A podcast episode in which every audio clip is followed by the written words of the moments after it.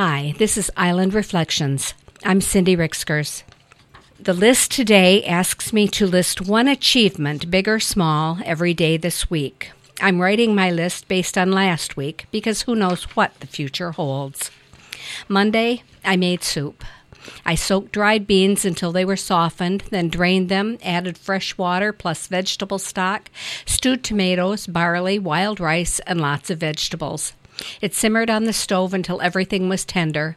I labeled up a couple portions for lunches later in the week and brought the rest to the farmhouse for my family there. Tuesday, I voted. I also made popovers to go along with the dinner my sisters were preparing at the farmhouse and an apple pie for dessert.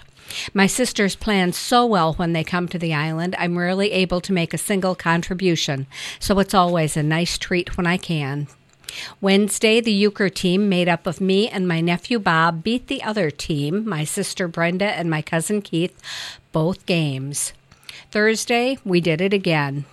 Friday, I saw my family off at the airport without bursting into tears, though I felt like it. I finished out my workday, then went home to unpack the two heavy bags they had sent home with me, which included a lifetime supply of mustard, enough ketchup to last a year, at least if I ever even start to like ketchup, and a few other condiments. There were some file folders and other things found in Aunt Katie's drawers.